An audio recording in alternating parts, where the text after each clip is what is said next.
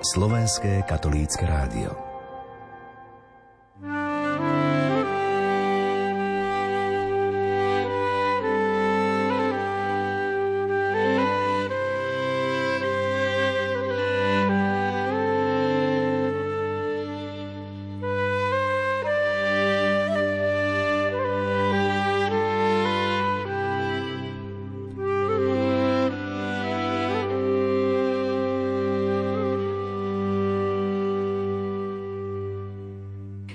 Priatelia, v nedelnom evaníliu si pripomíname krst pána Ježiša.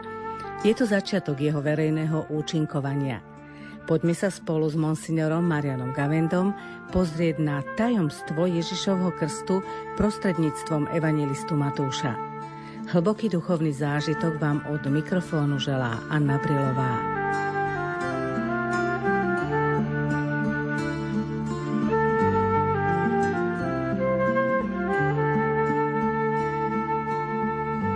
Čítanie zo svätého Evanielia podľa Matúša. Ježiš prišiel z Galilei k Jordánu za Jánom, aby sa mu dal pokrstiť. Ale Ján mu odporoval a hovoril, ja by som sa mal dať tebe pokrstiť. A ty prichádzaš ku mne? Ježiš mu však povedal, len to nechaj, lebo sa patrí, aby sme splnili všetko, čo je spravodlivé. Potom muž neodporoval. Keď bol Ježiš pokrstený, hneď vystúpil z vody. V tom sa mu otvorilo nebo a on videl Božieho ducha, ktorý ako holubica zostupoval a prichádzal nad neho. A z neba zaznel hlas. Toto je môj milovaný syn, v ktorom mám zalúbenie.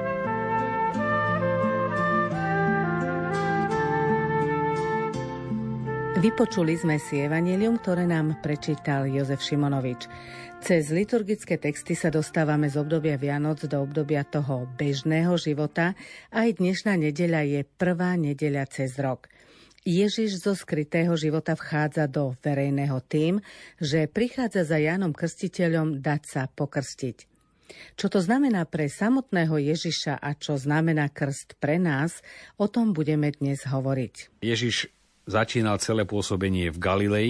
K Jordánu prichádza v čase, keď už vrcholí celé to nadšenie z Jánovho pôsobenia. Vieme, že celá Judea prichádzala, celá Samária, Galilea, čiže to už na tú dobu dať do pohybu takúto krajinu, to už bolo čosi veľké, nebolo to len niečo lokálne, že niekde tam Jan eh, pre tých, čo žijú pár kilometrov okolo, niečo káže, ale to rozburilo, rozvlnilo hladinu, takže za ním poslali zákonníkov z Jeruzalema, aby sa ho pýtali, že kým si, či je e, on Eliáš a tak ďalej, alebo Mesiáš. Nevedeli to, až niektorí mysleli, to už prichádza Mesiáš. Čiže tá atmosféra, aby sme sa do nej dostali, bola veľmi silná. Keď si ešte aj uvedomíme ten kontext rímskej okupácie, pod tlakom človek oveľa viac túži po slobode a v každom malom náznaku už vidí nádej, ako sme to za totality. Tí, čo si pamätajú, už len nejaký film, ktorý prešiel trošku hodnotnejší, nejaká jedna veta, ktorá sa dostala do médií, už sme cítili, a prichádza trochu odmek, už sa o tom dá hovoriť, tak v tomto prípade to bolo veľmi silné znamenie pre Izraelitov. Ako sme počuli v Evangeliu, Jan Ježišovi odporoval a hovoril, ja by som sa mal dať tebe pokrstiť a ty prichádzaš ku mne? V tomto vidíme, ako vnímal pán Ježiša. Ježiš mu však na to povedal, len to nechaj, lebo sa patrí, aby sme splnili všetko, čo je spravodlivé. Čo by sme si mali na tejto udalosti všimnúť? Čo je tu dôležité na základe toho, čo poznáme aj z iných evanílií, že, a to je už skôr význam duchovný, ktorý v tom vidíme a vidí celá tradícia, že Ježiš sa postavil do rady s riešnikmi. Tí, ktorí čakali na ten krst pokánia, čiže zaradil sa medzi kajúcnikov. On, ktorý bol bez riechu, ako to aj Ján jasne dal najavo, tak eh, hovorí, nechaj to, lebo sa patrí, aby sme splnili všetko, čo je spravodlivé. A tá spravodlivosť Božia je práve Božie milosrdenstvo. Boh prislúbil, že čokoľvek ľudia nevere zmluve, ktorú uzavrel s Abrahamom, spáchajú, on to za nich odčiní. V tom je práve to spojenie Božej spravodlivosti a Božej dobroty, že Boh slúbil, že každé naše zlo napraví On. Čiže to zlo trestá, ale trestá ho na sebe. Čiže tam je aj spravodlivosť, zlo nemôže byť nepotrestané, my cítime, že je potrebná aj spravodlivosť. V krajine, kde je demokracia bez kresťanstva, tak je anarchia. A kde je anarchia, ľudia povedia radšej, aby tu bola trochu pevná ruka.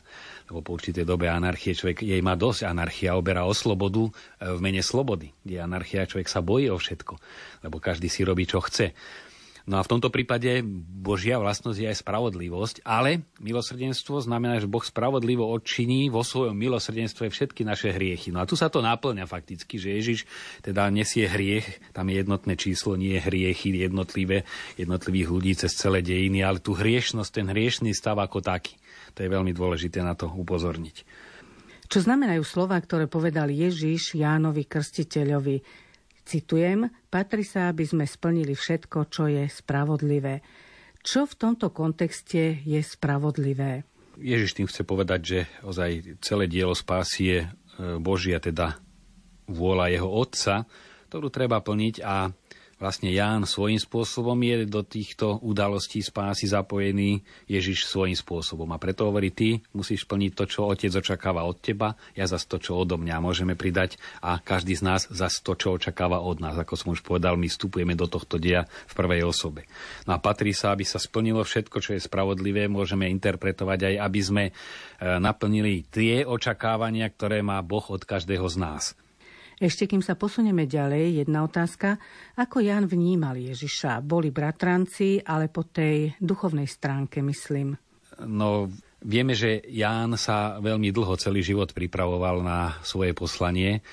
E, bol naplnený Duchom Svetým ešte v lone svojej matky Alžbety, keď sa stretol s Ježišom, lebo Mária už bola tehotná, už niesla Ježiša, to bol už Boží syn v Jelone, Alžbeta zase Jána, Ján bol o 6 mesiacov starší podľa teda nášho liturgického počítania a ho prenikol Duch Svety. Čiže to určité čo aj psychológia e, potvrdzuje, že tie silné zážitky ešte z obdobia tehotenstva človeka najmä podvedome poznačujú na celý život a z podvedomia to presahuje aj do vedomia, čiže dá sa to vysvetliť aj čiastočne prirodzene, ale hlavne samozrejme nadprirodzene, lebo Duch Svety preniká dušu človeka a to je záhada, ako je to prepojené medzi dušou a psychikou a potom, čo vstupuje do vedomia, to je jedna obrovské bludisko a my len také určité náznaky z toho vidíme, e, čo všetko duša prežíva. Napokon už keď sa posunieme o jedno poschodie vyššie, znova psychológia o tom, čo si vie a cez sny my neraz badáme, čo všetko v tej mysli vo vnútri je a my z toho vedomé žijeme len veľmi malú časť. A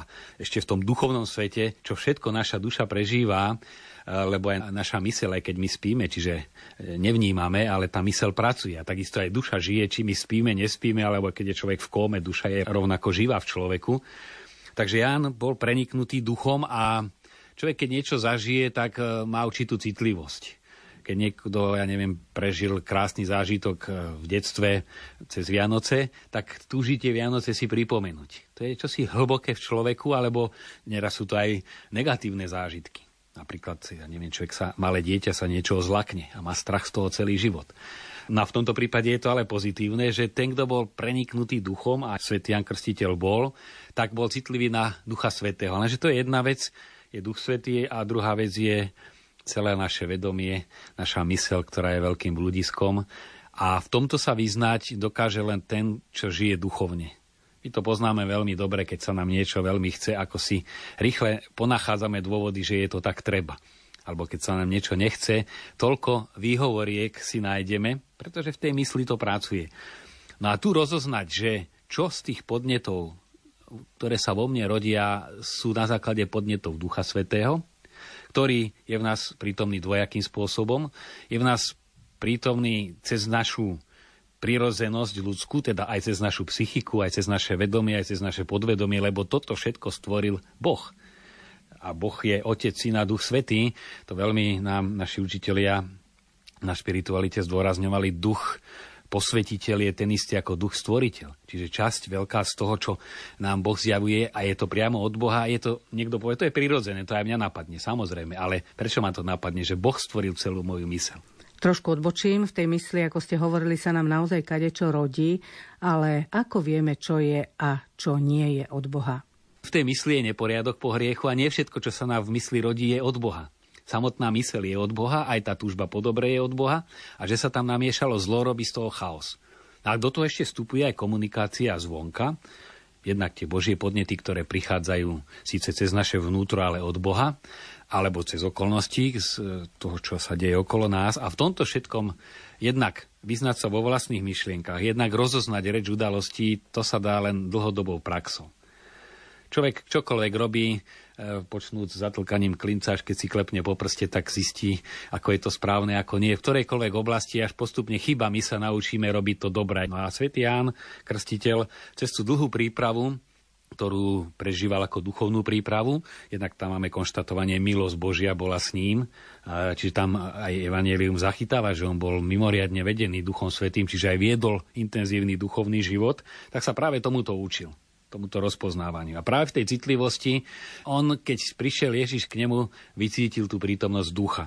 Mal to ťažšie o to, že Ježiš bol jeho bratranec, dá sa povedať, nie možno bezprostredný, ale pomerne blízky príbuzný, čo stiažovalo, lebo keby prichádzal niekto úplne neznámy s takou aurou e, svetosti a tajomna, no tak ľahšie v ňom ide niekoho e, znešeného, než keď príde ten, s ktorým sa od chlapca poznali a bral ho ako bežného človeka a predsa to rozoznal. To je veľmi dôležité, že mal to e, ľahšie, ale mal to aj ťažšie, keď si my predstavíme, že im bolo dobre vtedy Ježiša stretali osobne. No to bolo aj dobre, aj, ale aj veľká prekážka lebo tak si predstaviť Boha, že medzi nimi sa pohybuje, idú na obed, idú na večeru, lebo takto to treba povedať a povedať, toto je Boh.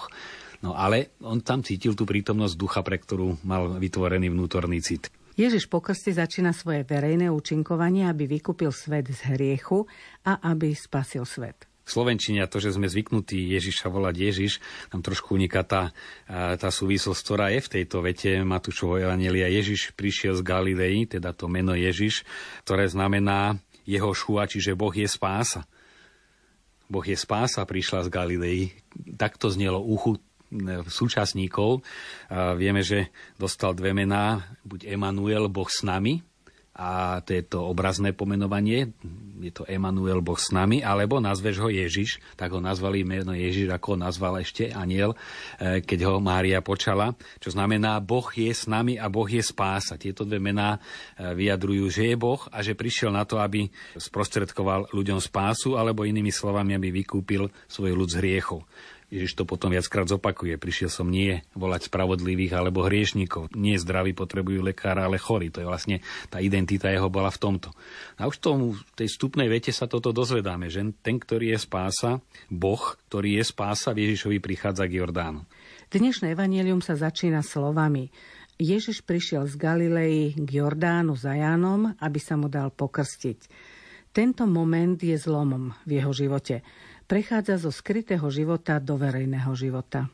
Treba rozlíšiť, že e, celá tá oblasť Galilei sa delí a aj veľmi výrazne odlišuje na tzv. dolnú Galileu, to je tá oblasť okolo Genezareckého jazera a potom časť údolia Jordánu, aj veľmi úrodná, teda hlavne je tam veľa vlahy, takže to je taká oáza skutočne, najmä tí, čo sú v Svetej Zemi v lete, keď je všetko spálené úplne a začínajú najskôr v Jeruzaleme a prísť potom do Galilei, to je ozaj balzam na oči, na dušu, na všetko. No a potom je Horná Galilea, kde patrí Nazaret, je tam hora Tábor, kúsok od Nazareta a celá tá oblasť. Je ešte to Galilea, je to krajina, ktorá je zelená, nie je to púštnatá a skalnatá krajina, ako je Judea, ako bola aj za Ježišových čias, ale už je ten terén taký drsnejší. No a Nazaret sa nachádza v tejto hornej Galilei. Keď hovoríme horná, je tam prevýšenie nejakých 900 metrov výškových, teda Genezarecké jazero je cez 200 metrov pod a Nazaret zhruba 600 nad. Ježiš zostupoval z Nazareta, keď išiel napríklad do Kafarnauma.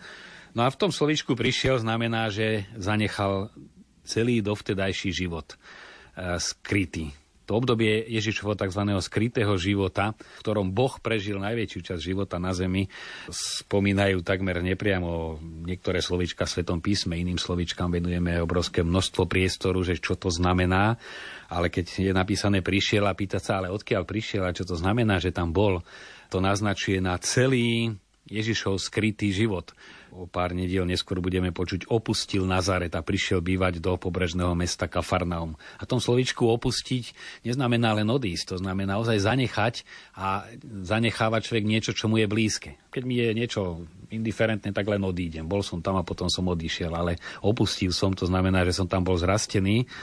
No a tu si treba naozaj nad týmto obdobím klásť často otázky, pretože väčšina z nás väčšinu života žije, ako žil Ježiš v období skrytého života, o ktorom takmer nič nevieme. Ale si uvedomiť, že Boh považoval za veľmi potrebné najskôr zdieľať ten každodenný bežný život bežných ľudí, chudobných ľudí, a už tým, že žil ako oni, tak z jeho pohľadu toho zbožieho to bolo poníženie, že teda Boh sa takto až znížil na našu rovinu.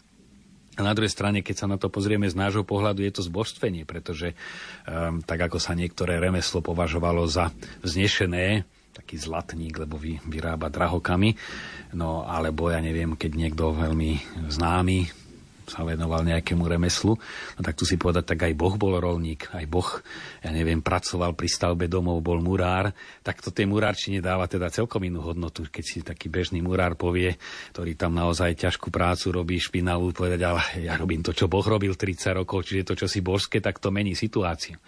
A z tohoto skrytého obdobia treba veľa čerpať, lebo potom aj to verejné pochopíme oveľa ľahšie. Hovoríme o evanieliu, v ktorom sa píše o krste pána a ešte sme nepovedali alebo sme sa nezastavili nad tým, čo to znamená pokrstiť. Čo to znamená krst? Čo je to krst? Tu treba veľmi rozlišovať, lebo pod krstom si samozrejme my predstavujeme e, to, čo chápeme v našom ponímaní ako krst, ale tam je podstatný rozdiel. Jánov krst bol krstom pokánia a tu by som hneď takú malú katechesku, lebo je to dôležité rozlišovať, uviedol. Voda, ktorá je aj tzv. matéria sviatosti, sa dá používať na troch rovinách. Bežná voda, sme veľmi smední, na zamdletie dáme si aj niekedy, keď človek odpadne za pohár vody a preberáme sa, alebo zvednuté kvety polejeme, o chvíľku už sú svieže. Čiže to je schopnosť bežnej vody pôsobiť na živé organizmy. Potom je tu rituálny význam vody, je známy vo všetkých náboženstvách takmer to ponorenie do vody, lebo to tak nejak z našej psychiky vyplýva. Človek totiž, čo prežíva vo vnútri duchovné, snaží sa nejak vyjadriť na vonok. Veď o tom je celé umenie, že čo si krásne človek cíti, tak niekto to vloží do hudby, niekto do malby, niekto do architektúry. A preto aj tie rozpoloženia tej túžby po očiste, voda sa celkové používa na umývanie, tak e, sa použije symbolicky, že sa človek ponorí do vody, ale tam už nie tá voda ho umie, že by bol spotený a zaprášený, ale tam je dôležité rozpoloženie v mysli a v duši že musí človek túžiť sa očistiť. A to ponorenie to len vyjadri. Kto nemá túto túžbu, tak je to len okúpanie. No a Janov krst bol tento, čiže to bol rituálny krst. Tam bolo veľmi dôležité Jánovo kázanie, a vieme, že hovoril, každá dolina nech sa zvýši a každý pahorok zníži a zanechajte presné rady tam dáva, kto máš robiť, vojaci nebyť násilní, tí, čo vyberajú len toľko, koľko je určené. Čiže najskôr musí spremena vnútorná, rozhodnutie zmeniť život a potom sa to týmto gestom len vyjadri. Náš sviatostný krst je niečo celkom iné. Tam to dieťa či spí, alebo nespí, alebo plače, nemá žiadnu túžbu niečo na sebe očistiť. Ale Duch Svetý v duši pôsobí vo chvíli krstu to, čo voda naznačuje, čiže dáva život a očistuje od toho prvotného hriechu. Takže to sú dve úplne odlišné roviny a treba aj rozlišovať sviatosný krst, kde je dôležitý duch svetý, a rituálny krst, kde je dôležité vnútorné obrátenie človeka. Podľa toho, čo hovoríte o vnútornom obratení, Ježiš sa dal pokrstiť. Ako to, že Ježiš potreboval vnútorné obratenie? Už sme spomenuli, že Jan povedal, že je ten, ktorý sníma hriech sveta. Na hriech sveta je vlastne hriešný stav. To nie je len morálny hriech, že niekto vedome spraví niečo zlé, ale hriešný stav je, za ktorý aj nemôžeme. Tak ako keď sa, ja neviem, rodičia presťahujú e, do nejakej krajiny, kde potom príde nejaká pohroma a deti sa im tam narodia. No tak v tom rozhodnutí slobodnom odísť tam už bol zahrnutý aj osud ďalších generácií koľky zostali niekde aj v Československu a prišla totalita a museli tu aj ich deti neraz aj vnúčata žiť v tej totalite. No a v tomto zmysle my sa rodíme v tej odtrhnutosti od Boha, ktorá poznačila aj psychiku človeka, aj vôľu človeka, aj srdce človeka, ale v tom sa rodíme, to nie je osobná zodpovedná vina. To je hriešný stav, kde sa ositlo ľudstvo, keď chcelo byť ako Boh. Tu je podstata, prečo Ježiš zostupuje do Jordánu. Človek chcel byť ako Boh a postavil sa na jeho miesto, ale tým pádom zostal bez Boha. Musíme dodať, že nie úplne, pretože Boh je stále vo vnútri človeka. Boh neopustil, to vidíme ten náznak v raji, že nezničil človeka. Človek, aj keď bez Boha, kde nie je Boh, alebo čo nechce Boh, tam je smrť. E, ani Adam, ani Eva, ani ich deti, ani Kain nezomreli hneď, lebo Boh ich udržiava, ale predsa len, ja by som to povedal tak, ako keď sa, ja neviem, príbuzní pohádajú, tak oni neprestanú byť príbuznými, len sú pohádaní. Nie je tam taký vzťah, aký by mal byť, aký by mohol byť. No a to bol aj vlastne vzťah ľudstva k Bohu, že sa mu otočilo chrbtom, ale neznamená, že Boh ho vypustil z náručia to, čo aj Benedikt XVI hovorí, že ak z toho európskeho domu vylúčime Boha, čiže zatvoríme okna transcendentnú k Bohu, tak nám z toho zostane bunker. Ale dodáva, ale nebude tam celkom tma, lebo my si to Božie svetlo aj do toho bunkra donesieme v sebe. Na toto bol stav ľudstva, nebol úplne, Boh ho neopustil, Boh ho udržiaval, dával aj dážď, čiže to požehnanie bolo, ale človek bol vzdialený od Boha a do tohto stavu Boh prichádza človeka zachrániť. Na to je tá chvíľa, keď Ježiš začína verejné pôsobenie, že e, Boh zostupuje e, k človeku, ktorý sa odtrhol od Boha. V tom je záchrana vlastne. Ja často používam ten obraz, lebo je veľmi výstižný, keď niekto padne do nejakej priepasti, tak ten záchranár sa tam musí na spustiť k nemu. Nemôže mu len z hora kričať, čo by mal robiť, ale on musí sa až po neho dostať zachytiť ho a vytiahnuť. Tak toto je vlastne aj spása, záchrana. Presne toto je dobrý obraz, pretože Boh zostupuje. Samozrejme s tým rozdielom, keď už zostaneme pri tom obraze, že podá ruku a či ten ranený sa je chytí alebo nechytí na jeho slobode. Tá Božia ruka siaha z neba až po zem, ale či sa jej dotkneme a chytíme a necháme sa z toho stavu vytiahnuť, to už je na ľudskej slobode. Ale v tejto chvíli, ako Ježiš pristupuje k Jordánu, tak celý Boh vstupuje do hriešného sveta a tým pádom už je už je posvetený. Benedikt XVI pri jednej vianočnej homílii to povedal krásne, sa tak, tak uvoľnila a hovorí, keď človek padne na zem a nevidí Božími očami, lebo nemôže vidieť, lebo spadol, tak Boh sa zníži k nemu. Ako náhle Boh je na úrovni jeho očí, tak ten človek sa pozerá Božími očami lebo už je na tej istej úrovni, ako sú Božie oči. Čiže aby sme sa my mohli pozerať Božími očami na svet, tak Boh zostúpil do tej našej veľmi priepasnej situácie a tým pádom už sme rovnako s Bohom pozeráme, lebo Boh sa nám stal blízky. Námet krstu pána je stvárnený v umeleckých dielách častokrát. Ducha Svetého symbolizuje holubica. Prečo? Duchovný stav sa nedá vyjadriť inak než nejakým symbolom a práve tá holubica to vyjadruje, hoci dôležité tu je slovičko nie holubica, ale ako. Ako holubica. Či tam nehovorí, že holubica zostúpila. To len vyjadri tú takú ľahkosť, jemnosť, nežnosť, ako keď vidíme, že ozaj holubica to nie je nejaký dravec, ale to je jemnučký vták a tak nežne letí, takže ten sa znášal pekne, zostupoval. Ale dôležité je, že to bol Boží duch, videl Božieho ducha, No a ducha vidíme vnútorným zrakom. To hovoria e, všetky mystické spisy, že je tzv. očistá vonkajších zmyslov, lebo človek má vonkajšie zmysly a má vnútorné zmysly. Aj my povieme, vidím to čierne, ale pritom svieti slnko, ale situáciu vidíme negatívnu alebo už mi trošku je v tom jasnejšie, ale je to v mysli. A v tomto presne zmysle aj Ján, ktorý bol citlivý na prítomnosť ducha, on videl, ale vnútorným zrakom. A preto aj Ján videl Božieho ducha, ktorý zostupoval a prichádzal na neho. Ďalej sme počuli v Evanieliu, ako Boh hovorí, toto je môj milovaný syn, v ktorom mám zalúbenie. No to je veľmi dôležitá veta, pretože z nášho pohľadu už jasne zjavuje Boha ako trojicu, je tam Duch Svetý, je tam Syn a je tam Otec, ktorý cez ten hlas Ducha volá, toto je môj milovaný syn. Ako si to preložiť? do takého hovorového jazyka. Predstavme si rodinnú situáciu, že sa jeden zo synov e, s otcom veľmi silno poháda na smrť, ale predsa len k bratovi má ešte aký taký vzťah a ten brat povie, tak otec, ja to skúsim s ním. A ide za ním a snaží sa ho nejak e, voči tomu otcovi udobriť. No toto bola situácia ľudstva, že Boh otec, lebo bol otcom a jeho deti sme všetci, to vidíme, čo všetko robil pre izraelský národ, lebo to bol jeho ľud, túžil človeka zachrániť, no a syn povedal, ja idem lebo v tom bol syn synom, že prišiel a stal sa jedným z nás. A to sa otcovi tak zalúbilo, to rozpoloženie, pripomínam, hovoríme veľmi ľudsky, lebo inak sa to nedá, to zalúbenie, keď vidí, ako ten syn zostupuje k Jordánu, nesie hriech sveta, zostupuje, aby celý ten svet zachránil, tak v tom otcovi, ktorému išlo o tie milióny detí, on videl aj, aj celé ľudstvo terajšie, tak jeho to naplnilo takou prekypujúcou radosťou, že to, ako keď to z niekoho srší, no a to, čo my hovoríme nálada, či už dobrá alebo zlá, tak v Najsvetejšej Trojici sa ten stav volá Duch Svety To je to, hovorí teológia, prúdenie lásky medzi otcom a synom. Čiže to zalúbenie prekypujúce otca v tom, že syn sa takto dokázal pre jeho deti stvorené obetovať, tak to zaplavilo a to je, že zostupoval Duch Svetý. A samozrejme zase Ježiša naplnil tento duch, lebo zase Ježišovi pôsobilo radosť, že otcovi pôsobí radosť. Že ten otec má v ňom zalúbenie, že sa to otcovi páči, že sa takto obetoval. Toho naplňalo tiež radosťou keď naozaj pre niekoho niečo robíme a ten človek to docenuje, nás to naplňa radosťou, keď ocení našu námahu, ocení našu obetu, tak je to vnútorná radosť a v tomto prípade to bola naozaj tá synovská, synovský vzťah k otcovi. Preto tam je, toto je môj milovaný syn, čiže ja ho milujem a mám zalúbenie, to je v tomto zmysle, že ja z toho teším. Ďalej je napísané v dnešnom evanieliu, toto je môj milovaný syn, v ktorom mám zalúbenie. Čo nám Boh tým chce povedať?